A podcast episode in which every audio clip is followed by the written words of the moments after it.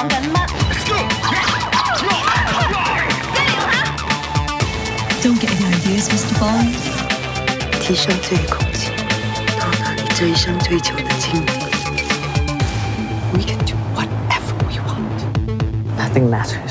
Hello and welcome to episode 30 of The Complete Works Season 3, a deep dive into the career and films of actor Michelle Yeoh. My name is Mike Smith, and joining me on this journey into the Yeohiverse is my friend, co-host, and fellow psychopath. Mike Screechio. How you doing today, Mike? I'm doing great. Um, episode 30. That's crazy. Yes, yeah, we have we have reached a milestone here on the Michelle Yeoh podcast, and actually, it's the last movie of the 2000s uh, that we're going to talk What? about here too. So yeah, uh, next one we're in is in 2010. We're ramping up to present day already. It- it's We're- weird. Time's flying. You're it's almost you're almost as old as the number of episodes. It's crazy. Yes, yeah, I I will be turning 30 in just uh, just two months.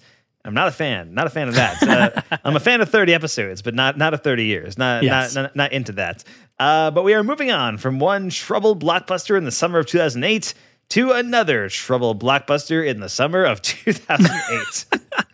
Uh, You just so- can't win. Exactly. For five years, uh, French director Mathieu Kassovitz uh, had been working on adapting the French novel Babylon Babies into a feature film. Uh, very much a passion project of his that finally started to gain some traction when 20th Century Fox and Studio Canal put up the financing for it in 2005. And what followed was a production that was riddled with problems on all sides. The weather wouldn't cooperate and uh, pushed filming back by weeks at a time. Its star, Vin Diesel, was often at odds with what the filmmaker wanted. And actually, he originally wanted Vincent Cassel in the role, which is honestly a similar name to Vin Diesel. It Might have just gotten lost in translation. And the studio was like, uh, he wants Vin Diesel, right? Get him Vin Diesel. He wants a Vin. He wants Vin- he wants Vin Diesel, uh, and the studio kept interfering throughout production. And Kassovitz has said that he never actually had the chance to shoot a single scene, how it was scripted or how he wanted it. It went over budget. It was three weeks behind schedule, and in the end, critics and audiences hated the movie. But Michelle Yeoh was in it, so it's time to talk about Babylon A.D. Save the planet. What for? Life's simple. Kill or be killed. A survivor's code. My code. It all sounds great until the day you find yourself confronted by a choice. A choice to make a difference or to walk away and save yourself. I learned something that day. Too bad it was the day I died.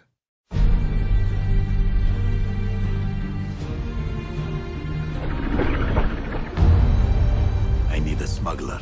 What's a package? A girl. She needs to be in America in six days. Cross me, and you'll have no place to hide anymore. Are you a killer, Mr. Toorop? Yes. Now please get into the car.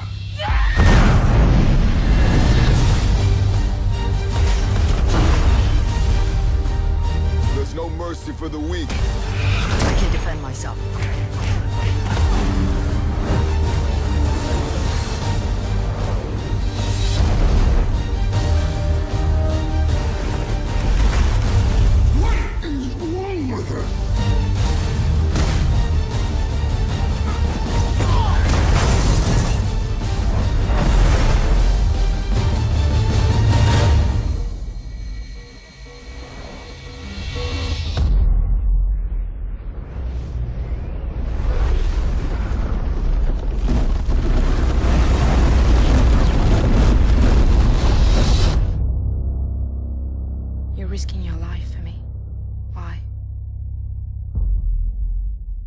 All right, so Michelle Yeoh appears in Babylon AD as Sister Rebecca, a nun who acts as protector to Aurora, a young woman with supernatural knowledge who must be transported to New York in a dystopian near future. Uh, she's played by Melanie Thierry, who was uh, recently seen in Spike Lee's *The Five Bloods*. Uh, she was like the uh, Yeah. like the head of the people who were like dis- dismantling the landmines, right? Right, right, right. Yeah. Yeah. Uh, the two of them are escorted by the film's main character, a mercenary named Hugo Toorop, played by Vin Diesel. Uh, and on the Diesel timeline, uh, this is one year before he returned to the Fast and Furious movies with Fast and Furious in 2009. Got uh, So kind of in that we- in that weird gray area of Diesel movies where, Where he You thought he was gonna not need those movies anymore. Yeah, he was too big for Fast and Furious. He's like, I'm hitching my ride to Riddick. And then Chronicles of Riddick came out and it's like, ugh, boy. Yep. uh, so Diesel is hired to do the job by Gorski, played by prolific French actor Gerard Depardieu. Uh, Charlotte Rampling, recently seen in movies like 45 Years and Dune. Uh, she plays the CEO of the Noahide Church, uh, the ultimate villain of the film, also unnamed. She's just the CEO of the Noahide Church. Lambert Wilson, the Merovingian from the Matrix sequels, uh, the Merv himself, uh, plays Dr. Arthur Darquandier, uh, Aurora's father. Uh, David Belle from District B13 uh, plays Hacker Kid, the leader of the Doctor's Henchmen, which uh, we recently watched uh, Brick Mansions uh, on Mike Might Go to the Movies because you made me watch that one. And I also watched District B13. So I've had a lot of David Belle in my life recently. yeah, he's not really in this a whole lot, which is a shame.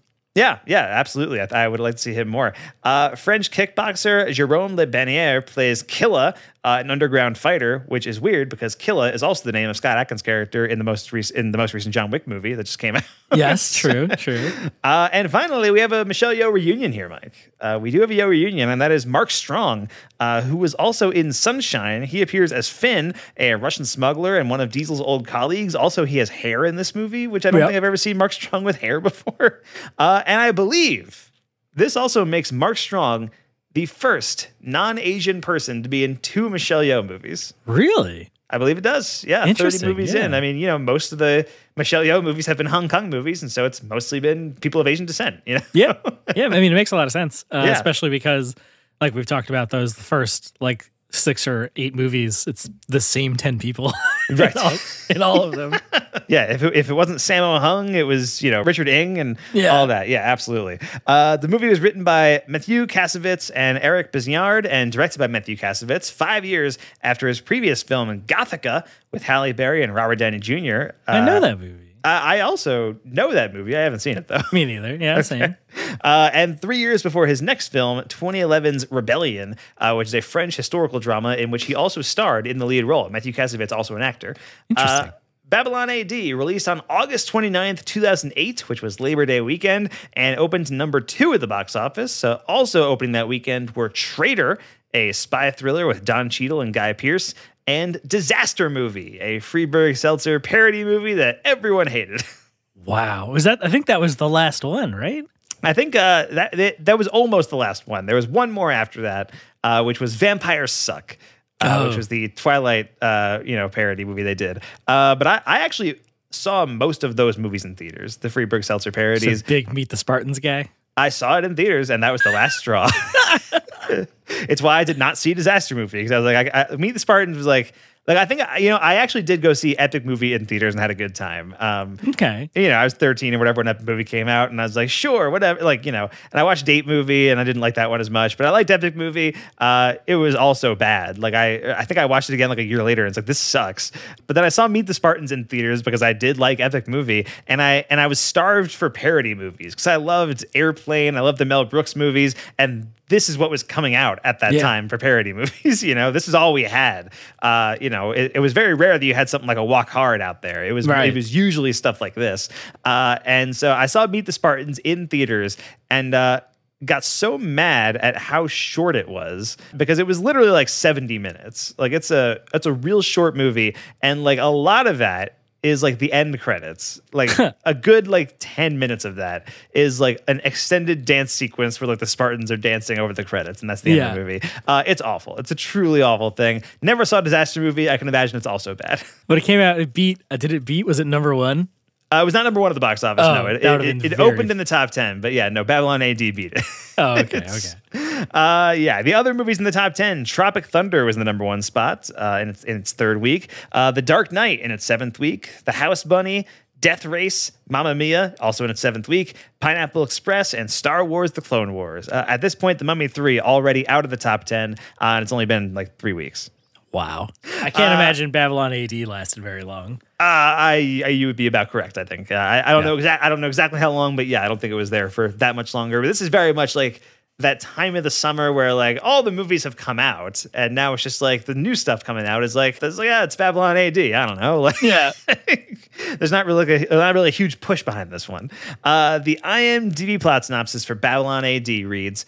Veteran turned mercenary Toorop takes the high risk job of escorting women from Russia to America. Little does he know that she is host to an organism that a cult wants to harvest in order to produce a genetically modified Messiah. Uh, so she is. Wait a second. Uh, I well, you find out that she's pregnant uh, Yeah. with twins, so I believe that's you know that's that's kind of what they're talking about there. Yeah, Babylon AD. So before we get into the actual movie, uh, I I should note that uh, you know this movie had a very troubled production, so much so that there was a documentary that was made, which uh, is available I think on YouTube, right, Mike? Yes. Yeah, Okay. it's called uh, fucking Kassovitz. So the director, but it's made by him, which is crazy. Okay, Uh, so he, he actually like directed the documentary and everything. yeah, like he's in it. Like he's like fully in it. It's him. It's the whole team. Uh, like the writer and and the producer. I think maybe the producer is the other main dude, and the stunt coordinator and the set design. Like you know, it's a lot of the the cat the crew. Uh, with some cast interviews, but they look to be a little bit archival. Uh, Okay. Other than the French lady, that's Aurora, whatever. Uh, Uh, Melanie Thierry. Other than her, Melanie Thierry, who is giving like direct, like talking head interviews after the fact, talking about the movie. She's pretty heavily involved in the documentary. But yeah, so and it's just him. It's the them charting like what went wrong. It's sort of and and how movies can just spiral when things aren't really working and you're getting a lot of interference and. uh all that stuff, but also Matthew uh, Kassovitz seems genuinely insane. Uh, and you know, so he's so there's like one line sort of towards the beginning where where he's like, okay, we we gave a proposed budget. I think this might actually be the producer is talking about like a proposed budget, and they're like, no, cut this, cut this, cut, and they like shaved like twenty million dollars. Like I think it was eighty, and they ended up with sixty million as the budget. Okay. But then Kassovitz is talking about like, but 80 was already our low ball. So like we're starting off so much less. Like I think you said he wanted 100 million and he's making it for 60. And so he's trying to create this vision that would have cost all this much, so much more money. And then that causes all the tensions and problems and all that stuff. Um, and then of course, once that sort of becomes the, um, like attitude and, and like vibe on set, everyone else picks up on it and you just feedback loop into disaster. um, Right. It's sort of the shorthand version of it. Um, but it was pretty interesting. It is it is interesting to see just I mean if you've watched um what is it Hearts of Darkness I think the Shit, the Apocalypse Now one. Yeah. yeah, it's obviously not to that extent because it's they didn't go into the jungle for two years or whatever happened to Ford Coppola. Um, Yeah. But uh, it's that kind of thing where he's just like you know there's and lots of on-set footage of it- Kassovitz just having meltdowns and everyone's just got to stand around and wait for him to be done it's very awkward and weird uh, Yeah. it's interesting i don't know if you're into that kind of thing but the, the other thing that's a little uh, i think i mentioned it last week uh, too it's in french on youtube so you have to turn on like the auto-generated youtube subtitles and then set it to translate to English. So it's like it's ha- sometimes you're like that's just a bunch of words right. to get like this isn't That's a not a sentence. Yeah. yeah. Uh, so some of it I might not have fully understood, but um, it is it was pretty fascinating. In particular, the big thing that he constantly is harping on is getting cars to look right because you know it's supposed to be the future post apocalypse kind of or like during the crumbles or whatever you want to call it Right. so he wants like you know he's like we can't have a bunch of honda civics like it has to be different car like futuristic looking cars that are like kind of run down and it's him arguing with people and they're like "Matt- like Matthew, these cars do not exist. We can't find them. And he's like, You have to find me different cars. He's like throwing the binder. And they're like, What are you talking? You know, stuff like that.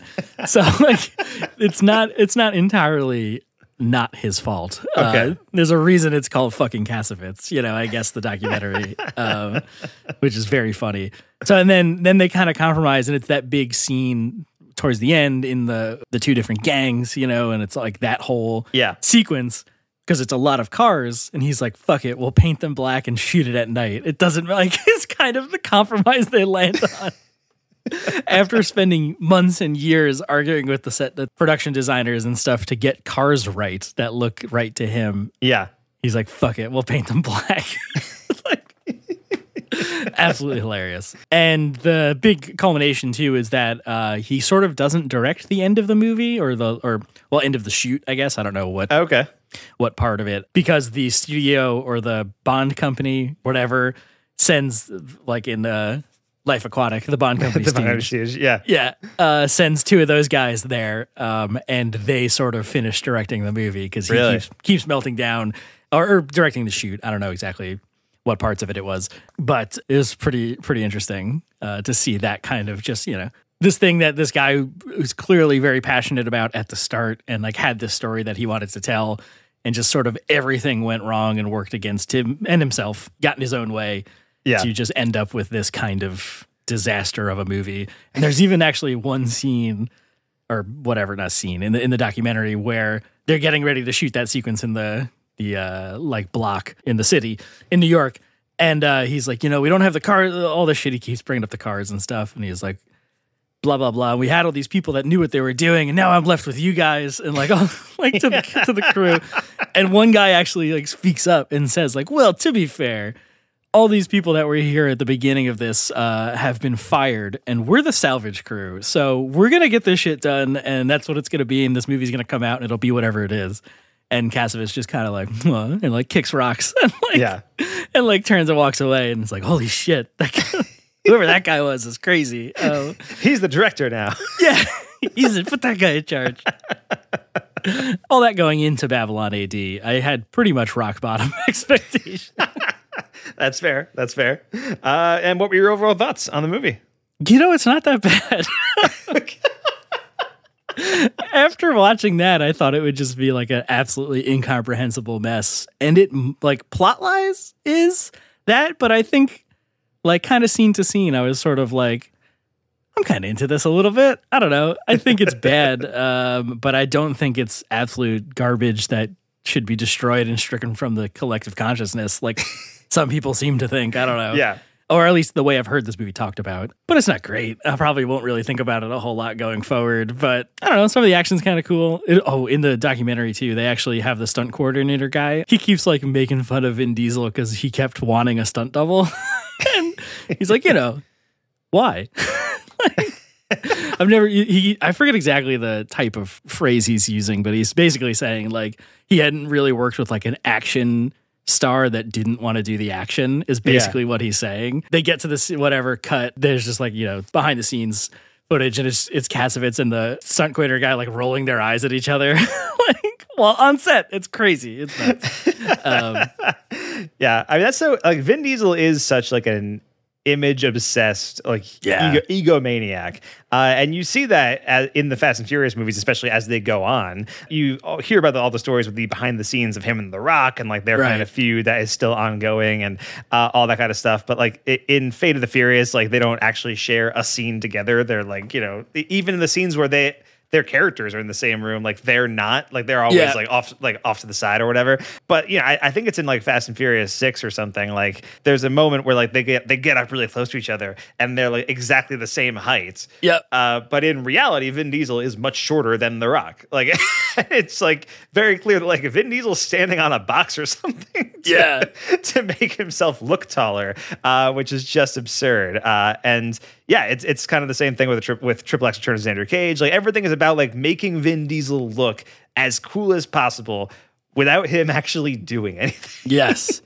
The only one is the like underground fight scene. That is Vin Diesel because it's all one in the movie. It's not one take, but in the documentary they show them filming that, and it's Cas- Yeah. With a handheld camera in that cage in between the two of them uh, while they're having this big fight, and it's pretty cool. It's pretty intense, and I was like, why did they not? Sh-? I mean, maybe it's like too shaky, incomprehensible in parts. I don't know. But it's like you filmed that all in one ta- like one long take with a handheld camera. Use that. Like, Yeah. Why are you cutting this? I don't Sounds understand. pretty awesome. Sounds pretty cool. Although it does end, it did end with like actual fighter guy getting hurt. So maybe that's why. Actually, really? Yeah, when he like body slams, Vin Diesel like jumps on his back and like chokes him out, and they fall backwards. Uh, his leg get got caught under him, and it like it like popped his knee or some gross shit. Uh, Yeah. but it's in the documentary. It's pretty. Yeah. So I guess that's probably why. But anyway, all the parts before that are it's all one take. Are really cool. nice. All right, yeah. Uh, so yeah, it sounds like you you thought Babylon AD was okay. Like you had an Yeah. okay time with it. It's like maybe scene to scene, it kind of worked for you. I would say that's pretty bad. It's pretty bad. I, you know, I was sort of with it for a little bit. I think for the first 15 minutes, as we're kind of getting introduced to the world and uh, we're kind of seeing Vin Diesel do some cool shit. Because I mean, you know, I, I joke about Vin Diesel and his egomania and stuff. I actually do love him as an action star. I think Yeah. he's just genuinely like a really weird, distinctive presence uh, to have in your movie. I really love the Fast and Furious franchise. Uh, you know, at least, at least, I really love five, six, and seven, like as a perfect action trilogy. Uh, and I like the first one, and I like other ones here and there. But uh, I you know, you didn't mention Too Fast, Too Furious. uh, well, you know, Vin Diesel's not in that one, Mike. So why would I bring Fuck. that up? Uh, Good point. Um, but you know, I, I really love you know the the series as a whole, and I I like I think I basically like the first Triple X movie, but Return of Xander Cage rules. Huge fan of that movie. Yeah. and you know, but there's a lot of like bad Vin Diesel action movies too. Uh, and you know, this was at a period of time in his career where he was kind of going through that. Post Fast and Furious, post Triple X, where he was decided he was too big for both franchises. He was like, I'm out after one movie. Uh, and he just started making a lot of different stuff and really, really wanted to do is make more Riddick movies. And he did the Chronicles of Riddick. And then it was like, okay, well, I'm an action star. Maybe I can also do comedy. So like, I'll do the pacifier. You Yeah. know, that that kind of thing. That that rite of passage that every muscly man must do is a, a movie about where he babysits kids, right? Yep. Uh, the pacifier was the movie he did, and like, it, it seemed like he, his career was like a little bit on a downward slide uh, for a few years there at least until he returns to Fast and Furious and then Fast Five comes out uh, and suddenly it's like reignited right? So I, I think his whole career is kind of really fascinating especially because I don't think he like set out to be an action guy originally. Like if you if you look at like his early movies he's in like Saving Private Ryan right? He's Yeah. in Boiler Room like he's he's working with like small scale stories or like you know characters. Like he was like a real actor or he like fancied himself a real actor. And now it's like well okay he's Dominic Toretto he's Groot end of list. Like that's Yeah, that's what yeah. Vin Diesel does now. And even even Riddick was like passion project thing oh for yeah, him. The first Pitch, one, Pitch the Black, The first one was yeah, that was a whole separate thing. Yeah, that was you know it was not a franchisey thing. Riddick's not the main character in that really. You know, Yeah, so there, there's an alternate timeline where it's like au- auteur slash actor Vin Diesel is the great one of our Sure. Greats. I, I genuinely thought so. Uh, Fast X is coming out this year, uh, and I'm, I'm looking forward to it because it's a new Fast and Furious movie.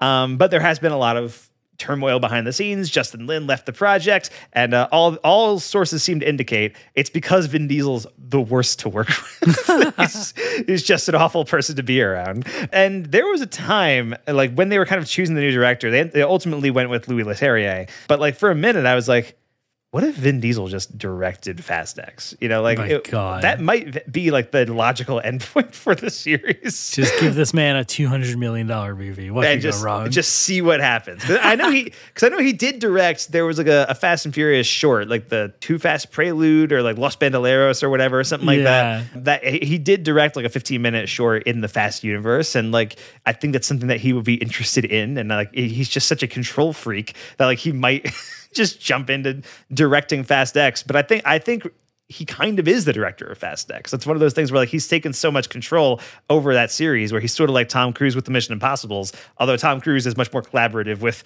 Chris McQuarrie, an actual filmmaker, you know, to do Yeah. his thing. Yeah, but all- all that is to say, Vin Diesel does do some cool shit in this movie. And that first 15 minutes where we're kind of seeing the world and we're seeing him do some cool shit, I was like, all right, I'm kind of into this. I could, I could, I could get behind Babylon AD. Uh, and then as the movie goes on, the plot gets like really convoluted. Uh, and the biblical metaphor becomes thuddingly obvious. Uh, and I think the action sequences just get like more incomprehensible. And it, it was just, it was kind of a rough watch. I think yeah, there's that that scene towards the beginning where uh, he like kills that one guy that comes to like kidnap him or whatever. Mm. And he's like, that was personal between me and him. Nothing to do with you. I don't know. Like that scene was kind of cool. He just ruthlessly Yeah. kills that one dude. He has Um, it's the best line in the movie is in that scene right there where he's like, All a man has is his balls and his word. Unlike you, I still got both. And he kills the guy. yeah, fucking cool. And then the other very cool scene is where it's just Michelle Yeoh walking across the bridge straight at the camera for like 30 seconds. I was like, hell yeah. That's Yeah. how you introduce Michelle Yeoh into a movie. Um, and I think that that sort of becomes the other knock, hu- huge knock against the movie. You know, it's Michelle Yeoh. She should be. What are you? Why is she second fiddle to Vin Diesel? You know, like what the fuck are you doing here? Uh, uh, yeah, I mean, she is completely wasted in this movie. Absolutely, yeah, and that's what I mean. It's like you got Michelle Yeoh here. There's I think one or two fight scenes that she's in, and Yeah. you don't even need to have her be doing fight scenes necessarily because she's Michelle Yeoh. And the drama stuff in this movie is just like, what is this? Why is this happening? Yeah, Yeah. no. So the movie, uh, and we're kind of getting into the question now of what did you think of Michelle Yeoh in the movie? I think she's okay, but like she's her character is just like completely wasted, and she's pretty much like completely extraneous to the plot. Like she doesn't Yeah. need to be there at all, uh, and they don't really do much to explore her character on her own, like outside of her relationship to Aurora or whatever. Um, but yeah, that first sequence where she gets into a fight in the nightclub, Yeah. uh, that was one where I so that happens. It's a moment where like Vin Diesel's fighting somebody and like they're attacking, and then Michelle Yeoh punches somebody and like gets like starts attacking and fighting and stuff. And for a minute, I'm like, oh, wait a minute, because it it it doesn't like introduce you to Michelle Yeoh. fi- It's not like a big moment in the fight. So Yeah. at this moment, Michelle Yeoh is playing a nun in the movie. She's like seems to be very no nonsense. She's very uh, non-violent. She's like no no foul language. Right, that's her, her whole thing. And so when when she jumps into the fight, it feels like it should be a big deal, both because both for the character and also because this is Michelle Yeoh. Yeah. you know, and as she, and the fight just kind of starts and she's just in it. And then I'm not sure if there's like ever like an explanation for like why her character is good at fighting. There's one throwaway line trying to go somewhere. I don't remember where they are, but he tries to hand her a gun, and she's like, "I can handle myself without it," kind of Yeah. thing. And that's it. Uh, and just because we've watched 29 Michelle Yeoh movies, I'm like, well, I know what she means. But, um, but the movie makes no attempt to explain or demonstrate any of that ability before that happens. in the movie. Right. So yeah, I don't know. Yeah. hot mess. And that one scene too, there that uh, big nightclub scene when it's David Belle and the Parkour Boys attack. It's a really funny moment in the documentary because I think they were filming in like Bulgaria or something like that. They're filming that scene and the guys are like flipping and, and swinging on the pole, doing the doing parkour stuff, you know. And uh, it just cuts from that to like an American stuntman that's there, and he's like, "Yeah, we can't do this in America." like none of this would be allowed. And Do you know how much paperwork this would cost us? yeah, and it's David Belle just like smoking a cigarette, like, huh? Incredible. Uh, yeah, but I think Michelle Yeoh, like, she's fine in the movie. It's just like Oh, there's, yeah. there's just nothing for the character to do, and then you know she dies, and then it's like, well, she's gone, I guess. I was so mad that it's like this is the movie that's going to add one more to the tally for like yes, of all the movies. She's only died, I think, was it four times? So now it's five. This is the fifth one. Yeah, Yo Yo dies in this movie, and we, you know, last week we just so she died in Mummy Three, uh, and we were talking about that, and we were kind of talking about how like, oh, she hasn't really done like a ton of roles where her character has died, or you know, her death has like you know inspired another character to keep on moving or whatever, and, and it's like maybe she's not attracted to that or whatever, um, and that and then it happened twice in two like in a row Yeah. here, and it kind of like. I think really exemplifies like, oh, this is the kind of stuff that she was being offered in American films, you know? Right. Yeah. Absolutely. right. This is the stuff that she was talking about uh, on the press tour for Everything Everywhere all at once, where she's like, I've Right. been waiting for a part like this uh, for Everything Everywhere because she was doing shit like th- Babylon AD.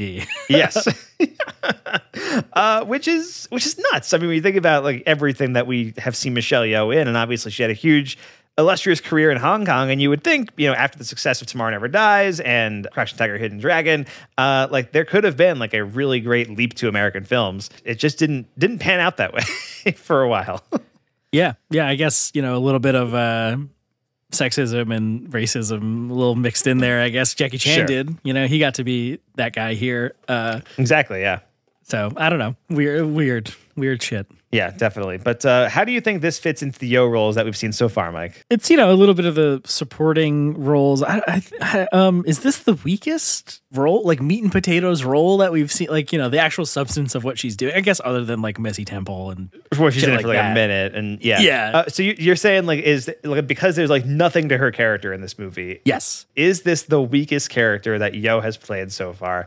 That is an interesting question, and I think it might be. I'm gonna like just like do a quick scan of her filmography really quick. Yeah, I can't Uh, think of another movie that she's in this much of and really not doing anything. Right. I because I, think even like you know, even like Twinkle Twinkle Lucky Stars, like she has more to do. You know, that's the, Yeah. and she's in that movie for one minute, but she gets like a solid fight scene with Sammo Hung. You know, Yeah, Like- she demolishes Sammo Hung, and even in in Owl vs. Bombo, like she's just the melodrama section of it, but like it's intense. and it's it's effective melodrama. It's good stuff. Yeah, yeah no, I'm like yes, madam, Royal Warriors, Magnificent Warriors, Police Story Three, Easy Money, Heroic Trio. Like, man, we had so many good movies in the, Yes, remember the beginning beginning of this pod? podcast. Uh, um, but yeah, Heroic Trio. I mean, yeah, all, all of these are like really strong characters. Uh, you know, then there's Messy Temple, which she's in for like a minute. You know, Wonder Seven, she's awesome in. Wing Chun, she's awesome in. Stunt Woman. uh, yeah, no, I think this is probably, and even stuff like The Touch and Silver Hawk. Like her, she had a character that was doing stuff and was active. Uh, Yeah. you know, in the plot of that movie. Yeah, I think this is the weakest character that Michelle Yeoh has played so far. Crazy, Bummer.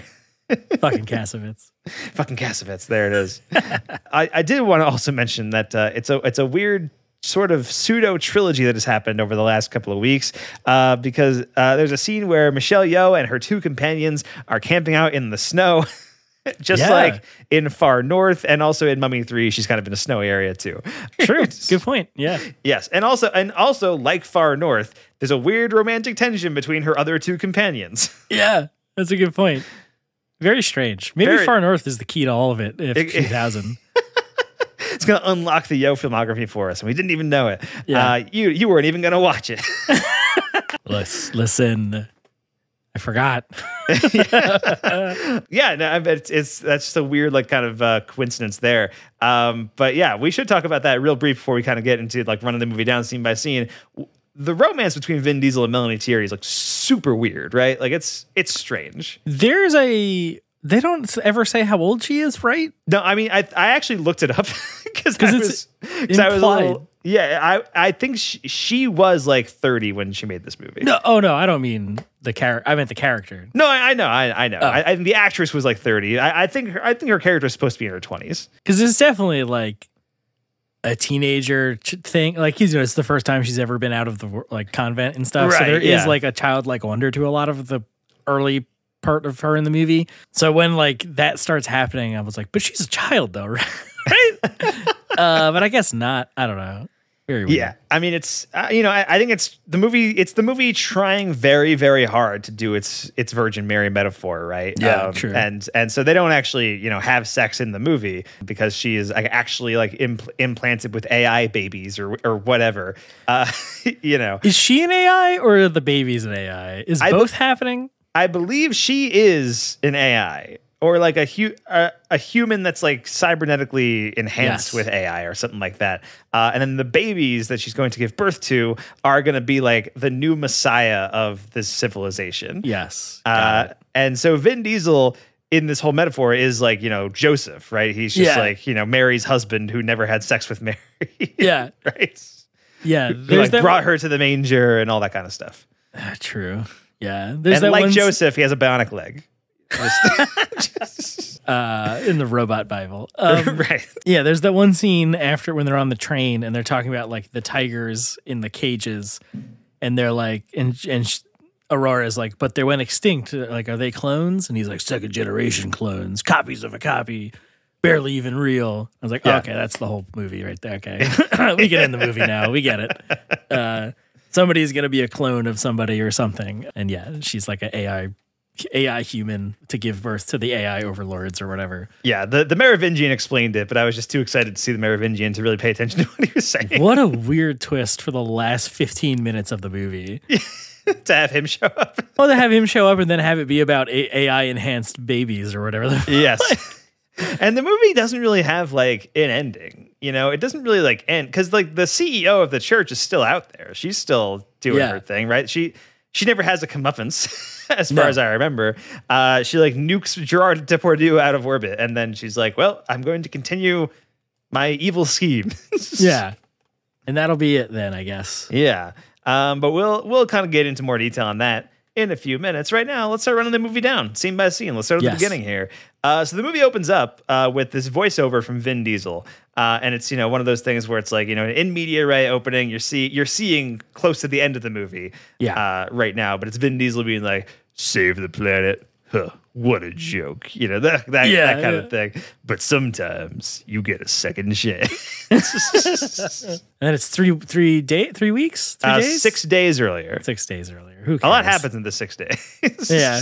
Uh, but it is, it always reminds me of the Rick and Morty joke with, uh, you know, it's like, what, why don't we cut back to three weeks earlier when you were alive? Uh, but uh, yeah, six days earlier, and we see Vin Diesel wake up in New Serbia, uh, and we see him walking through the streets uh, for the opening credits, which is just like this hard rap song, just like Yeah. showing you like how cool Vin Diesel is. And I was into it for that. It's just like dumb enough where I'm like, this is fun. This is cool. Yeah, he like beats up some guy that sold him a bad gun, right? An arms dealer dude. That was actually a scene in the documentary where Kassovitz wanted him to rip that dude's ear off, I think. really? And they were like, but it's a PG 13 movie. And he's like, I don't care. We're filming it anyway. And they're like, no, it's a PG, it's going to be PG 13. Uh, like all this shit. And he's like, well, I'm not coming back to set until we film. Like, it's one of those kind of things. Uh, very nuts. incredible. Uh, this this actually sounds like an incredible documentary, uh, and I wish I had watched it before the podcast. I mean, it's pretty great. cool. Yeah, he's nuts. Uh, that's if you want to just watch. It's only like fifty-five minutes or something. So if you Yeah. got a afternoon, you got nothing to do, watch some bad French subtitles. Um, enjoy, enjoy it. Nice. Yes. Uh, yeah. You have the opening credits here. Uh, yeah. Vin beats up the guy. He cooks a cat at one point. Uh, you know Yeah. all that. Uh, and then he goes back to his place, and uh, all of these guys come in and ambush him. Vin like starts talking to them, and he knows one of the guys, Carl, Mm-hmm. and that's when he has like the he, he like turns the tables on Carl. He get, like, get gets the gun pointed at him, and he has the line like, "All a man has are his balls and his word. I still got both." And then he kills Carl, uh, but then he goes with the guys. He's like, "Well, you know, Car- Carl's an asshole, but I'll go with you guys." Yeah, this had nothing to do with whatever you're doing. It was between me and Carl. Yes, uh, and uh, through all that, I was like, I can get on board with this. This this could be fun. Yeah, until he gets in that fucking thing with Gerard Depardieu, and he's like, "I got five minutes of exposition for you." And Yes. like, oh my god. Uh, yeah, so Gerard Depardieu is playing Gorski, who hired all these uh, mercenaries to bring in Vin Diesel. Uh, and so, yeah, he's in the thing with Gorski. They're talking, and he tells Vin that he needs him to smuggle a girl to America. But how's he gonna do that, Gorski? He's on the blacklist or whatever. I forget. Right. So, Can't yeah, get in. Yeah, and so they'll have to give him like a passport that goes into your skin. So when they scan you, it like looks it's a you know a fake passport that'll like pat, get you through. Yeah, it's like the Minority Report eyes thing. Yes, exactly. Also, also, actually, should mention real quick. This movie is very similar to Children of Men. Just like uh, on a Oh, yeah. plot, production, you know, everything about the the world that has been built here. Uh, the fact that a lot of it hinges on an unborn baby. It's uh, very much it's Children of Men, but much worse. But so much worse. Uh, but I, I do often think about the scene in Children of Men where Michael Caine is just like jamming out to the Rolling Stones and uh, all that. It's, it's really good. Ruby Tuesday taking his suicide pills or whatever. yeah, it's fantastic. I should watch Children of Men again. Yeah, I'm look. I got a poster of it right above my computer. I should Do watch really? Children of Men. nice. I've never seen that angle of your uh, of your room before. I'm always looking at the other side of your room. yeah, Uh, but all right, so yeah, Vin is talking to Gorski. He needs to smuggle this girl in, uh, and so Vin goes to meet Michelle Yeoh, or he go he goes to the convent, and uh, Michelle Yeoh is the first one to come out and greet him. yes, yeah, and like you said before, or we mentioned the she walks up to him and is like, "I've got three rules, bitch," and uh, she tells him number rule uh, whatever. She goes wherever Aurora goes, no foul language, and uh, Yes. I forget what the other one is. Yeah, but uh, well, the third one is no foul language, uh, and because she's like starts like I, I go wherever she goes. Uh, you know, you do what I say, or something like that. And then she's like, and what's rule number three? It's like no foul language, and he's like, well, lady, I think that's fucked up, or whatever. Yeah, and she's like, well, I could see you're not a gentleman, uh, you know. harumph. Uh, but yeah, but she's basically she is the girl's protector, and she goes to bring Aurora out. Right. Yeah, and she's gonna be with them. Um, and there is like a, a fun sort of running bit in the beginning up to this point where he's always trying to light a cigarette, and then it just he throws the lighter away, and I don't think it ever comes back. I don't remember. Uh, okay, yeah, but it was just like a neat little like character tick thing that they had in there where he's just like he just always wants to have a smoke, you know. yeah, Yeah, then then Aurora comes out of the convent and they get in the car and uh I love how he's brought to the convent in the car on a magnet underneath the helicopter. Yeah. The fuck was that? That was wild. Well, they need the car to get around, you know. Yeah, so sure. gotta, yeah, absolutely. Uh, that was wild. Also, a, a, fun world detail here that I just really enjoyed, which is when he uh, he pulls out a paper map uh, and like unfolds it and does the whole thing. And then when he unfolds it, he's able to scroll through it like a computer, like a GPS, uh, Yeah. even though it's on paper. And that was like a just really weird, silly thing that I thought was fun. That was cool. Yeah, and he's like plotting the points by like tapping where he wants to go on the map. That was neat. yeah. Um, and then they're on their journey. They got to get to America. Yeah, so they're they're going on their journey. They enter this town. Uh, when they're in this town, uh, Vin Diesel's kind of grabbing clothes like, off of a rack for her to put on uh, because they're being watched. You know, you, Yes. and and every once in a while, it just cuts to like you know a point of view thing of like somebody watching them with like night vision goggles and being and just being like, oh, they're on the move again. There they are. Like there's like voices Yeah. that are coming out that you've never heard before. And yeah, they're being watched. They see the tigers in cages. Aurora has like a panic attack and runs, and they have to chase after her. And they eventually get on the train. Is there like a big explosion in the scene or no? It's possible. A lot of this movie was noise to me. Because there's uh in the documentary they're filming the scene outside this train station, uh, and there's a giant like a bombing goes off, and it's like a yeah, yes, that sounds familiar. and like so in the documentary it's the guy the uh, pyro technician or whatever Yeah. is like Danny McBride from Tropic Thunder. yes yeah Big ass titties. Like that. and I don't remember what causes it to if it rained or something like that. So they're like, there's not going to be as much smoke. What was supposed to be there, uh, like whatever mixture of gunpowder, blah blah blah, whatever technical shit. It's not going to work the way they thought it was going to work because of the weather. And he's like, put more in. I don't give a shit. Uh, Kassovitz. And he's like, okay. Uh, and then they they filmed the scene and they're like medic, like it's like they it they just put way too much in. Nobody got hurt or anything, Yeah. but it was like a way bigger explosion than they thought was going to happen Just like in Uh, Tropic Thunder. just like in Traffic Thunder. But all I could think about was the like the Twilight Zone movie and like that whole accident and all that. And I was like, oh, what the fuck is going on in this movie? But luckily nobody got hurt or anything. But it's just another one of those examples of like a thing going wrong because of the weather and then too much explosives and all, all Right. that shit. Just like as Kassovitz goes into insanity. Um, and then yeah, then they're on the train and there's that scene where they talk about the tigers and you're like, oh, there's the plot of like Yep. hashtag themes. I get it. Yes, exactly. I, I also should know. I haven't. I didn't mention this before, but the version of the movie that we both watched was the extended version. Um, Yes. So you know, there is a the original theatrical cut was a tight ninety. It was ninety minutes in and out. Uh, the extended version is like hundred minutes. Like it's it's a little bit longer. So it's like an hour forty or an hour forty five maybe. But uh, so that that is the version that we watched. I don't know what is in the extended edition that's not in the theatrical cut. So True. just throw that out there. and I, I did see on Wikipedia that it's the the European cut was like repackaged as an extended Right. edition in America, so it's not like a director's cut. Like it's not anything. right? Yeah, that's just the version of the movie that came out in Europe, basically. Yeah, but I don't. I also don't know what the differences are either. Yeah. Um, yeah, they get on the train. Uh, there's a sequence where uh, Vin is uh, trying to buy these seats uh, from the family that's sitting there, um, but they don't speak the same language. But Aurora speaks the language, and she's like, and they're like, oh, hey, hey, and they all get along famously, and they give them their seats. Yeah, yeah. Let's look at that. It's all about communication, Mike. Interesting. Uh, Interesting. maybe that'll come up later. And so, yeah, they have that whole sequence where they talk about the tigers being clones, and then they make it to Russia, uh, where they're at a refugee camp, which is also like an underground fight club. While they're there, uh, Vin Diesel's looking for like an old associate of his. They find him. It's Finn, Mark Strong, with hair. Didn't recognize him at first. yeah, Just really weird to see him without hair. It's it's like dis or to see him with hair. It's kind of disconcerting, you know. yeah. I think he's got like a weird hairpiece thing going on in uh, Tar also. Um, I forgot he was in Tar, but yes, Yeah. you're right. Yeah, and that's why I forgot because he's.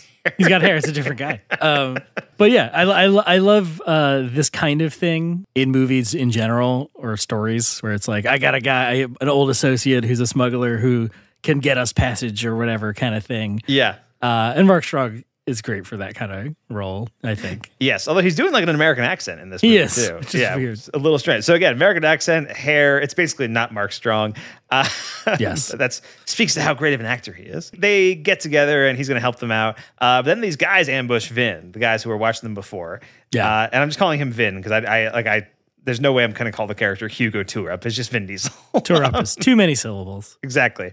Uh, so the guys ambush Vin Diesel and they offer him one million dollars for the girl, and it- he takes a second to like think about it, uh, and then he tosses the money in the air and runs away.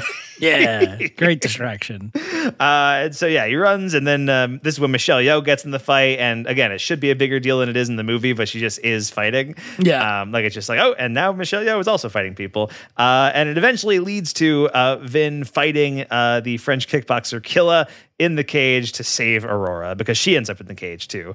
Uh, and he's like grab the kickboxer like grabs her, and it looks like he is attacking her. Um, but in fact, it sounds it seems like he's trying to like protect her.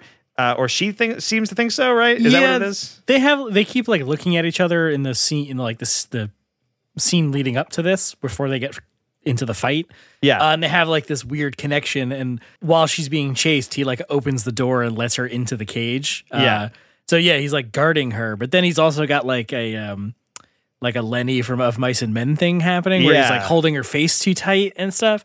So then uh Vin Diesel like kicks the door into the cage, uh like fight guy that's like promoting it with the bullhorn, like shuts the door and starts the timer as if this is Yeah. like a fight. And yeah, and then this is that big they have the big punch fight scene in here that they filmed all in one shot, handheld and stuff, but the guy got hurt at the end, so I guess that's why they didn't shoot it like edit it that way in the movie. Right. Yeah. Fair Um, enough. Uh, and it ends with uh, Vin Diesel killing Killa. He he kills him. Uh, Aurora does try to stop him. Like she's Yes. like, no, he didn't mean it. You know, all that kind of stuff. But uh, yeah, he kills him. He kills with his bare hands, chokes him out. Yeah, Dark. exactly. Yeah, hardcore. Uh, and so yeah, they're, they're, she's leaving the cage. She's upset, and the guys who uh, were chasing them is like, "No, our father, your father sent us." And she's like, "Oh, okay." And she goes with them. Yeah. And then Vin Diesel and Michelle Yeoh are like, "What? Like what?" what the fuck? Uh, and so they chase after them. Vin Diesel shoots a guy and gets her to come back. There is a really great moment here where, um, like, there's When there's they a guy- Uh, may, there might be a somersault involved. I, I was thinking that there's a moment where there's like a guy standing with a gun, and Vin Diesel runs up from behind him and grabs his gun before the guy can react. And he's and he's like, "Where, where'd my gun go?" Michelle Yeoh runs up behind him and knocks him out. Yeah, yeah, yeah. Uh, that was very good. That was a great Michelle Yeoh moment. That was good. No, it's right after this when they like are in the standoff with everybody when he's holding the guns on the guys that have like kidnapped Aurora or whatever, and they're like are sort of acting all in unison. All those guys, you know, and he I, th- I don't remember if he shoots. I don't know. Basically, I think at the end of the scene, the guy's like, "Let's go," and everyone in front like somersaults and turns around. Like, like, or in order to turn around, and then they all run off together in unison. yeah, they all like scatter all at once, right? Yeah, yeah. It's just the weirdest fucking thing. Uh, yeah, it's it's super strange. Um, but yeah, so that she comes back to them uh, the next day. The refugees are all heading out onto the ice. Mark Strong is kind of leading Vin Diesel and Michelle Yeoh and Aurora. They're heading through the ice, and the submarine emerges from the ice. Uh, and it's like this this boat that uh, people can get on to like escape and you know head to America, right? Yeah, because they're gonna get across the Bering Strait to into Alaska, so they're being smuggled on this Russian submarine, basically. Yeah, but they have a very limited amount of time to do it. Uh, so when the the boat like you know comes up uh, and it em- emerges from the ice, everyone's scrambling and fighting to get on it, and it's a bloodbath. People are like tearing Yeah. each other down and pushing them back in the water and all that kind of stuff. And Aurora has like a panic attack here because she can like feel them dying like empathetically or whatever. Like, and then she jumps, she goes inside, right? Because I think the whole thing is they don't want to be seen by satellite, so they have like ninety seconds or whatever bullshit Yeah. they have to do. Uh, so they're like shooting everyone to get them off the ship and going, pulling them down under the uh, ice into the water. And she runs over to like the controls and knows how to use it. It, Yeah. like control the sub, uh, and then starts screaming about like I can feel them all dying, and then like has a seizure and passes out or something. And then story stuff happens. yeah, uh, yeah. Aurora feels them dying. She uh, gets knocked out, and so they're they're all on the boat. They make it. They're heading out, uh, and Michelle Yeoh kind of gives her gi- gives like her one monologue in the movie, like the one like kind of a little bit of acting she gets to do Yeah. in Babylon AD, where she kind of tells about her tells Vin Diesel about her backstory and how she worked in the orphanage when Aurora showed up. Uh, mentioned that a doctor like once gave her a pill, and she's always like felt and known things. And there's a line that she has where she's like, uh, she was so smart. She could speak when she was two years old. And Vin Diesel's like, well, you know, a lot of kids can speak two years old. She's like 19 languages. Uh, You didn't let me finish my sentence, idiot. yeah. It's like, maybe you should have led with that. Uh, but because of like, you know, this supernatural ability to feel everything, you know, she, it, like, she's a very frail, like, fragile person. Uh, and so they're going to America because that's where the best medical help is, uh, which I thought was very funny. Yeah. Ironic. yeah. Uh, and so, yeah, they're heading to America. Uh, they make it through the boat. They they make it across the Bering Strait. They make it to Alaska. Uh, they're on snowmobiles. Uh, Yeah. I, I don't know where they got the snowmobiles, but they got them. He's he says that to uh, Mark Strong when he says like I need passage and two snowcats on the other side or whatever. right. So yeah, and then there's like the drones or whatever the fuck are attacking them, and it's this Yeah. big triple X Xander Cage style f- action sequence with the backflipping snowmobiles. Backflipping a snowmobile. It's a cool moment. yeah, um, and then they he gets he gets hurt. I don't remember exactly, or he gets blown up or some shit, right? Uh, yeah, well, yeah, the drones are shooting after them. They see the dead polar bears, and that's like the indication that, like, Right. oh, there's something bad out here. Then they get attacked by drones. It's a big chase. The snowmobile backflips, and then yeah, Vin gets injured. He gets shot. Right. Uh, and Aurora is like taking the metal out of of of him, like the out of the bullet hole. Uh, and then while he's like laying down on the ground, like potentially dying, uh, Mark Strong pulls a gun on them and Right. uh, is like betraying them. And he's like, ah, you know, you'll you'll pay like Gorski will pay a pretty penny for you or whatever, you know, that kind of thing. Uh, but then Vin Diesel like shoots him like while he's laying down on the ground and kills Mark Strong, and then he dies. Yeah, tragic, devastating. Yes. Mark Strong out of the movie. He's, I mean, he's only in it for like ten minutes, but it was good to see Mark Strong. You know, it's, Yeah. it's it's fun. He's no Pinbacker, but he's He's a no good time. no. Yeah. Um, yeah, so he dies, and uh, they are all in Canada, and uh, they're all camping out. Uh, Vin Diesel's fully recovered now. Yeah, he's fine. He's fine. He's great. Uh, and it, this is a really weird scene. They're all just like really. They they have all bond, or they're laughing and bonding, and it just feels so like disconnected from everything else in the movie, which is a pretty like dour movie for the most part. Yeah. Uh, and they're just like, oh boy, you know, we're gonna, you know, oh, you're gonna drink? Oh, you've never had a drink before. What? Like, who? Yeah. Like, there's, uh, it's it's really weird. It's a really weird scene. Yeah, and she's uh Aurora's like stitching up uh his back and he's like, "Oh, you're getting pleasure out of this, huh?" Like well, every time he flinches cuz she laughs and all Yeah. this stuff. And you're just like, "What is going on in this movie? What is Yeah, this?" it- it's it's a weird thing for sure. And then out, out of nowhere, Aurora's like, "We're all going to die in New York," and then falls asleep. Yeah, uh, Oh, by the way, we're all going to die. yeah. It, it reminded me. I just wa- I just rewatched uh, Evil Dead 2013, the remake. Nice. Uh, and there's the moment when uh, Jane Levy like gets possessed, and uh, she's like standing in front of the gr- group of like the, her four friends, and she's like. You're all going to die tonight, and then collapses, and it's exactly the same in Babylon AD. Yeah. Maybe that's what maybe Fede Alvarez was referencing Babylon. is, is a secret Babylon AD stan. Uh, Yeah. and was working it into uh, his Evil Dead movie. After that, you see a sequence where like Vin Diesel's outside at night, and Aurora goes out to go sit with him, and uh, he's kind of telling her what he wants to do when this is all over. Like once he gets the money to uh, you know deliver them, uh, he's going to return to his parents' house in upstate New York and uh, just go chill there. yeah, I would love a good upstate New York shout out in yes, anything. absolutely. Although it's near the Canadian border, so it's not the part we're familiar It's with. it's not our upstate New York. This is more like Trump flag area, upstate Yeah. New York. You know, this is this is that version of New York. Whoops. uh, but yeah, so after this, they make it to like a hotel and they're showering. Uh, Vin uses his passport, so it's like in his skin, and then uh, he's you see him like there's a shot where he's like you know by the sink. He bends down to like you know look down, and Aurora is standing behind him post his shower, and uh, she like approaches him, and they're about to kiss, but then Michelle Yeoh interrupts them, uh, and that it comes out of nowhere. I think that like it, you know I, I know they had bonded a little bit over like the last day or so. Like yeah, I saw them laughing together in the igloo, but otherwise like I just feel like uh, like this this is not like a thing that like I picked up on until right now.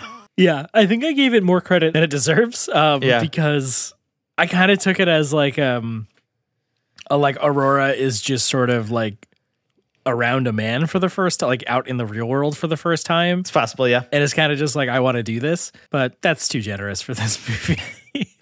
Uh, it was it was a really strange moment, and one Yeah. that's like not. I mean, it's weird because they they sort of have a relationship, like not really, but like they like you know, like I said, it's like kind of the Joseph and Mary kind of thing, Yeah. right? And all that, uh, and so he becomes like her protector, and he's the one who's there for when her when her babies are born and all that kind of stuff. So it's just it's a weird it's a weird thing that they have going on here. and he's wearing a Zoo York shirt in that scene at the end, which is fucking hilarious. Um, Yes, actually, yeah, I forgot about that. When he because it's like just a white polo shirt, and it looks it looks like he walked off the set of Fast and Furious. Like, it's Yeah. it's very weird.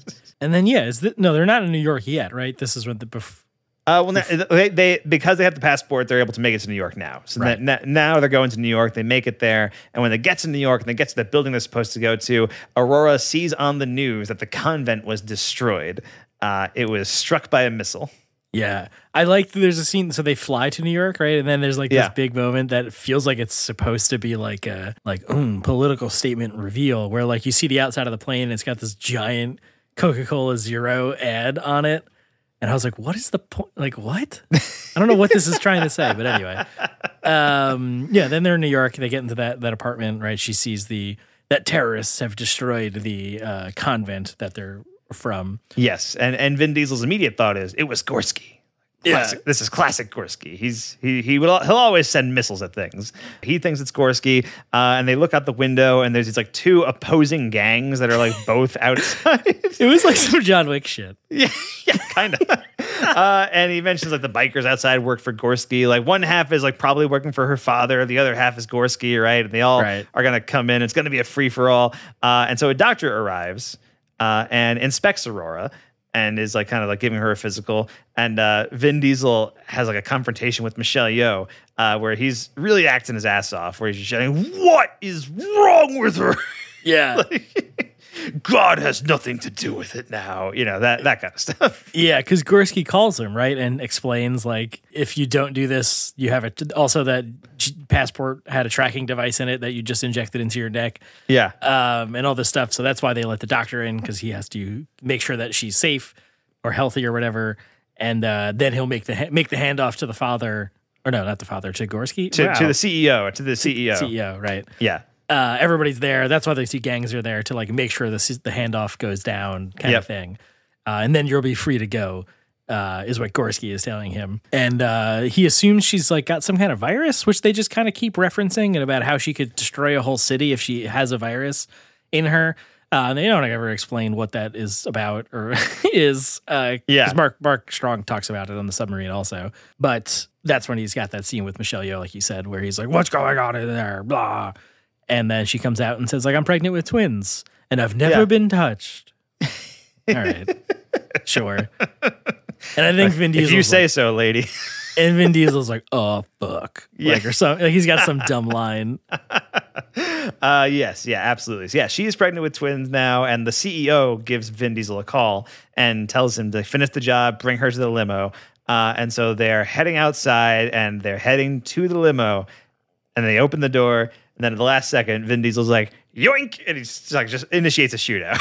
Yeah. It's- He shoots the doctor that's waiting for her in the limo, and then the Yeah. uh then all, all hope breaks loose. Both gangs uh, go go shooting.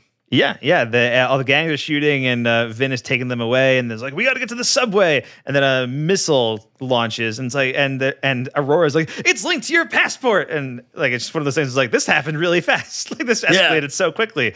Uh, but yeah, so a missile's launching. It's linked to Vin Diesel's passport. Like, what are they gonna do? And so Vin Diesel has to like run through a van, and he's like able to like trap it in the van, and the van explodes, right? And Yeah. all that stuff. He goes flying. Um, yeah. And yeah, Aurora just sort of walks up to him and is like, I need you to live. And then he dies. Well, I, I think hilariously you have skipped over the fact that this is when Michelle Yeoh gets shot and dies. Uh, Yeah. This Which- whole scene is a mess because they had to paint the cars black and shoot it at night. uh, but yeah, like, Michelle Yeoh is is such a nothing character in this movie. That's uh, yeah, what, yeah, her death just completely didn't register for you. That it was Yeah. just like, uh, yeah. But Michelle Yeoh gets shot and dies like right next to Vin Diesel, uh, and so now he's like the only one left as the protector. And then another missile gets fired. Uh, again, I think. Uh, with Vin Diesel's tracker, so it's gonna hit him. Yeah. uh, and I think that's why Aurora shoots him. She so she says, "I need you to live." She shoots him, uh, and then he wakes up in like a med bay. Uh, so it's it's one of those things where oh, the missile will be deactivated because now it seems like he's dead. Right. But I don't think you know she shoots him yet. Right? That's like revealed in the memory zone or whatever the hell. I think you see I think you see her do it at that point. Uh, no, Oh, the me- the, mem- the memory zone is like to figure out where she is now. Oh, because they got because they got separated here. Yes. Uh, and so yeah, so you see her shoot him. She's like, "I need you to live," and you're like, "What the fuck is happening?" Uh, and yeah, he wakes up in a med bay. He has a bionic leg now. Like he has like a bionic hand. Yep. uh, and that's where he meets the Merv. Yeah, Merovingian. There he is. Yes, the Merovingian is here and uh, reveals that uh, Vin Diesel was in a coma for five days. Uh, so it's been a few days, and and that whole sequence, by the way, that like you know whole thing with the missile, that was the opening shot of the movie. That was like that first thirty seconds that you saw. Yes. Then it hit six days earlier. So now we're past that. Vin Diesel was in a coma for five days, and the Merovingian just goes on like a long exposition-y, you know, thing where he's saying, "Oh yes, so uh, they hired me many, many years ago to create this uh, supernatural being with all the world's knowledge in it, and that was my daughter, and that's Aurora, and all that." Yeah. Yeah. He uh, does what he had to do as the Merovingian, also. He's just explaining Yeah, sh- shit that has to happen in the past for this to make sense. and uh, yeah, yeah, and he says that um, at the moment where he like was supposed to turn her in, he couldn't do it or like hand her over because she's like property of the company or whatever. Uh, he couldn't do it, and he faked his death so she could go into the convent and blah blah blah. And sh and that's where I was like, okay, so she's a robot, but then I guess not. She's like half, so that her kids can be robot. I don't know. Right. She's like a, a cybernetically enhanced human, uh, Yeah. which I think is like the Merv's thing in this movie is because he yeah, he gave he gave Vin Diesel a bionic leg, Yep. you know, all that stuff, which I don't I'm not sure that he needed. I don't think he like needed the leg, did he? Well, he gets blown up. The, I, I guess he I guess he does get blown up. Uh, you're right. you need it to show that time is fast. exactly that that five days. Uh, but uh, yeah, so that's kind of his, and you know he has his own like cybernetic enhancements, uh, right? Yeah. All that kind of stuff. So he tells him about the daughter, and he makes Vin Diesel enter the Animus, the the memory machine. which is really funny looking at it because it's very clearly one of the parts is like a Sony earbud headphone that's like in whatever, like the thing that's right over his eye. Yeah. Uh, you're looking at it, it's like I've had those headphones before. um, yeah, so he's going through the memory machine, and it's he's kind of like cycling through a bunch of memories and all of Aurora's stuff, and ultimately he's seeing Aurora saying "Go home." Right? It's just like her saying "Go home" over and over again. Yeah. uh, and so he he realizes what that means, and he's like, "I know where to go," uh, and so they they go. Uh, meanwhile, the CEO is like uh, trying to find Aurora as well, and she kills Gorski with a nuclear weapon, uh, which is a very funny scene um, Yeah. because she's like communicating with him like on a video screen, like in her limo, and she's like, "Oh, you've outlived your usefulness, so I'm afraid I'm gonna have to kill you." It's like, "Huh, you're gonna need a nuke to make that happen." Oh no! Like, yeah. I think she says, I know. Uh, and then boom, he just gets bombed. uh, which is great. And then she and then she comes in to confront the Merovingian. Right. I, I, I have no intention of saying his actual name. He's the Merovingian.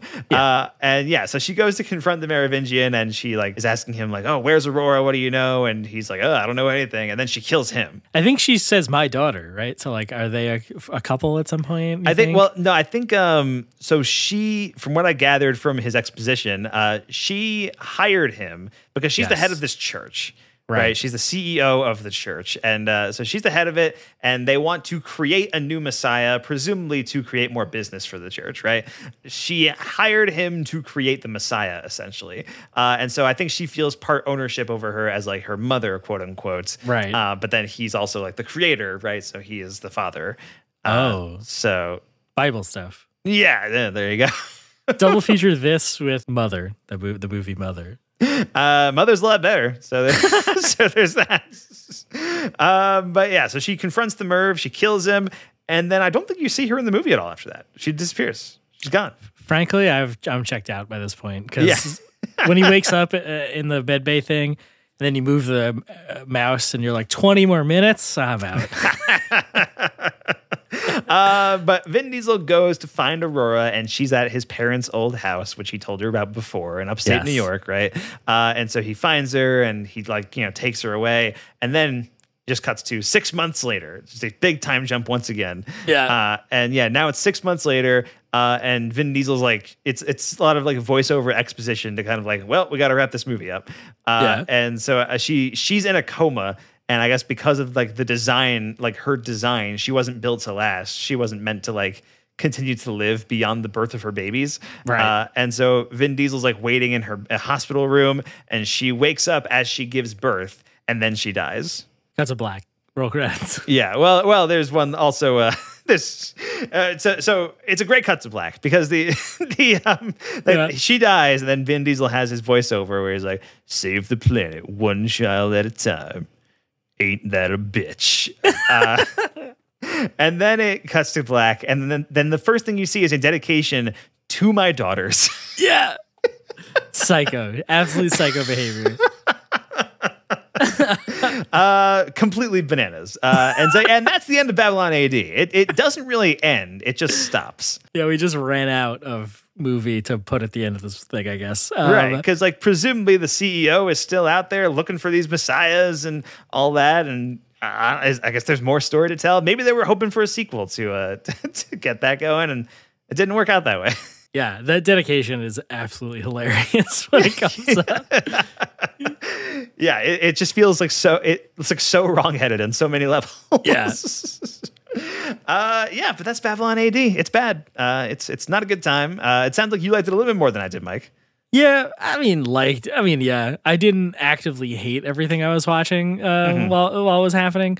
And I did watch it in chunks. I watched the first hour and then went and saw the Dungeons and Dragons Honor Among Thieves, and then came back and was like, "Oh, I guess I can watch this bullshit now."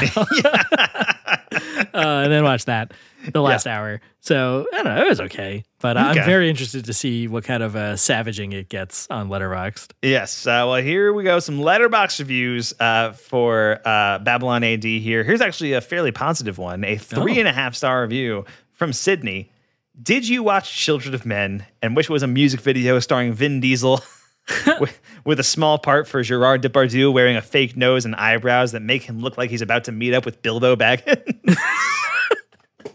if so, I have just the this would be a masterpiece if the studio hadn't interfered movie for you. Fair. Uh, so yeah, there you go. And I and I do wonder if the studio hadn't interfered, like would there be a more pure you know, insane genius vision from from Kassovitz here. You know, who knows? Yeah. Yeah, if he'd gotten the budget he needed or budget he wanted, and they had let him make his own movie, yeah, be interesting. It'd be uh, an interesting timeline. But here's a two star review from Brian Espatia. Every damn Vin Diesel movie is about family. uh, this is a really cool poster that seems to promise something akin to Blade Runner, but with Vin Diesel. And I know what you're thinking that sounds like the greatest movie of all time. Unfortunately, it's just a collection of half baked ideas wrapped up in a dystopian cyberpunk aesthetic with only the occasional cool moment to liven things up. Should be a crime to edit Michelle Yeoh's fight scenes like this. Fair, yes, correct. 100%. Uh, hard agree. Here's a one and a half star review from Connor Carey. The biggest problem with Babylon AD is that it can't decide if it wants to be a more complex and thought provoking sci fi like Children of Men, which it blatantly rips off, or your typical Vin Diesel action fare without really committing to either. The director clearly had a vision, but it never comes out, and it's clear there was some heavy studio interference with this one. This isn't what I call a boring movie, but the performances are stilted, the script is terrible, and the action sequences are both extremely weak and choppy. It's shocking how derivative this is and how it somehow manages to get worse as it goes along. I always forget about the period where Vin Diesel wasn't really associated with the Fast franchise, and it's no surprise he wasn't back to it after so many of his solo ventures weren't very good or flat out terrible. Yeah, I mean, it's pretty interesting to see an actor go through that where they're like, I don't need this franchise anymore. And it happens pretty often, I think. Sure, yeah, uh, it happens. But then for him to come back to it, and now it's 15 years later, and like it's still cranking out, it's still working. Like, yeah. I, I mean, it's it's a, it's a super franchise now, uh, you know, which is a crazy thing. I mean, you've heard the story of why he came back, right? Because it, it wasn't. It was partially that you know he you know his a lot of stuff didn't work out like for some of his movies. Um, but really the reason was that he really wanted to make another riddick movie. Like right And that's why he did the cameo thing right? And yeah so so he made a deal with the studio uh, where he would um, he made a cameo at the end of Tokyo Drift, and he would return for a fourth Fast and Furious movie, which was Fast and Furious, uh, in exchange for them making another, a third Riddick movie. Right. Uh, and the third Riddick movie didn't happen for a few years. Like that was like 2013, um, because Fast and Furious ended up being, uh, I don't think a monster hit, but like a, you know, it did pretty well and like it did enough to make fast did enough to make fast five you know? Yeah. Uh, and then when fast five came out it, it was suddenly like oh my god this franchise like, where has this been all my life? This movie's incredible and i remember we so when we when I first got into Fast and Furious, it was when Furious Seven came out. We mm. reviewed it on the podcast back then, and I was like, I got to watch all these. I got to get into the Fast and Furious movies, and I didn't like the first four. I've come to yeah. like I've come to like the first one, but I did not like the first four movies. And then watching Fast Five, I was pretty into it. And then at the 40 minute mark, all these other characters came back from all these other movies that I didn't like, and I was so pumped to see them. Yeah, I yeah. was like, "Oh my god, they brought back Tyrese Gibson!" Like, you know, and I and that was the moment where I was like, this movie's great. Like I was like, I, I can't believe how pumped this movie got me to see these characters from movies that I disliked. Yeah, Gal Gadot. Oh my god. Yeah. Um, and I to, to make a total digression, I've I saw the uh, trailer for Fast X for Yeah. the first time in front of uh, Honor Among Thieves. Yeah. and I cannot believe they're making it about one of the bodyguards that gets almost killed in Fast Five. Right? That is the most insane fucking choice. yes. Yeah. I think it's it's some guy who got like whacked with the safe or something. Yeah, right? he's in the car with the bad guy at the end. Uh, Uh, yeah, I can't. I, I genuinely can't wait. I, I, I think it's gonna. It's probably not going to be my favorite Fast and Furious movie, but I think it'll be a good time, uh, d- despite all, all the issues that have happened, uh, Yeah. you know, behind the scenes. Uh, but this one's got Jason Momoa as the bad guy. That'll be fun. Also, Brie Larson is in it. Um, Yeah. apparently, apparently playing Kurt Russell's daughter. That's uh, what her wasn't character. that? Yeah, no, you're right. Never mind. Wait, what were you gonna say? The, I was going to say the guy that they tried to replace uh, oh, Scott Eastwood. Scott Um, Eastwood. I was like, wasn't that his son? No, I think he was, he was just some guy. Yeah. uh, little nobody they called him though. Uh, Right. And uh, I, d- were they going to bring him back? I think they might have. I, I, I feel like it was weird because they brought him in as like, oh, he's the new Paul Walker, and, every, Yeah. and everybody who saw the movie was like, no, hard. Fuck that guy. Yeah. um, but yeah, uh, Fast X coming out next month, and uh, we'll probably review it. I might, might go to the movies. Uh, Got to Yep. bring the family together for that one. Uh, I got two more reviews here. Here's a one and a half star review from Rob Hill. What a slog. This reminds me of how Mission Impossible 2 was supposedly written around a series of action scenes, but the action scenes here aren't good.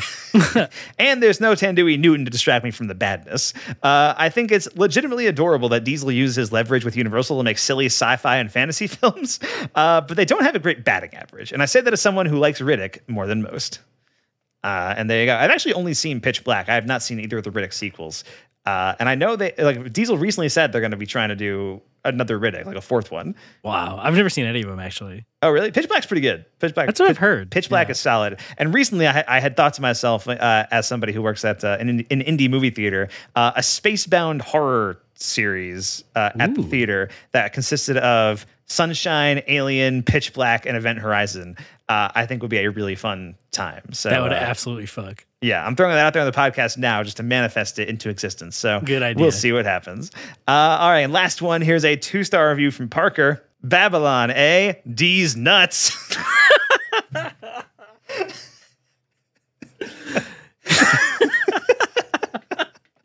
I don't think we can even do an outro to the episode. We gotta just end now. we just end it. Just pull the plug. just yeah. call it a day.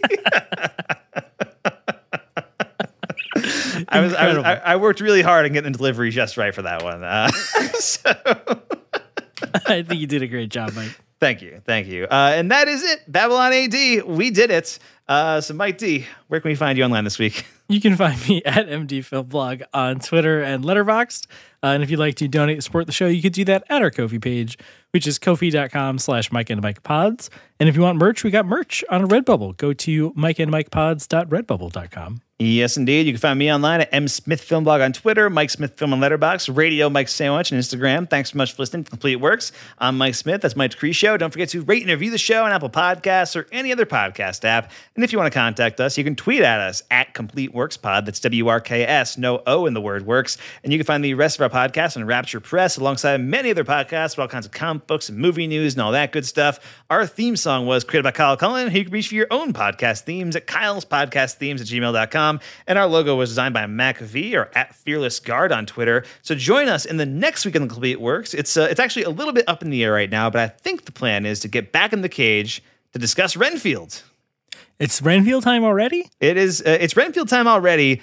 If I'm able to go to the theater that weekend to go see, see it, because that's the part that's a little bit up in the air. Fair. Okay. Uh, so yeah, we'll we'll kind of discuss it throughout the week. Um, but I, if we can, I would like to get back in the cage, talk some Renfield. If not, the next Michelle Yeoh movie is True Legend, uh, which reunites her with director Yuen Woo Ping. He's back. Let's go, baby. We Yes. missed him. Always a good. Time. We've missed him. I feel like we see him every couple of episodes.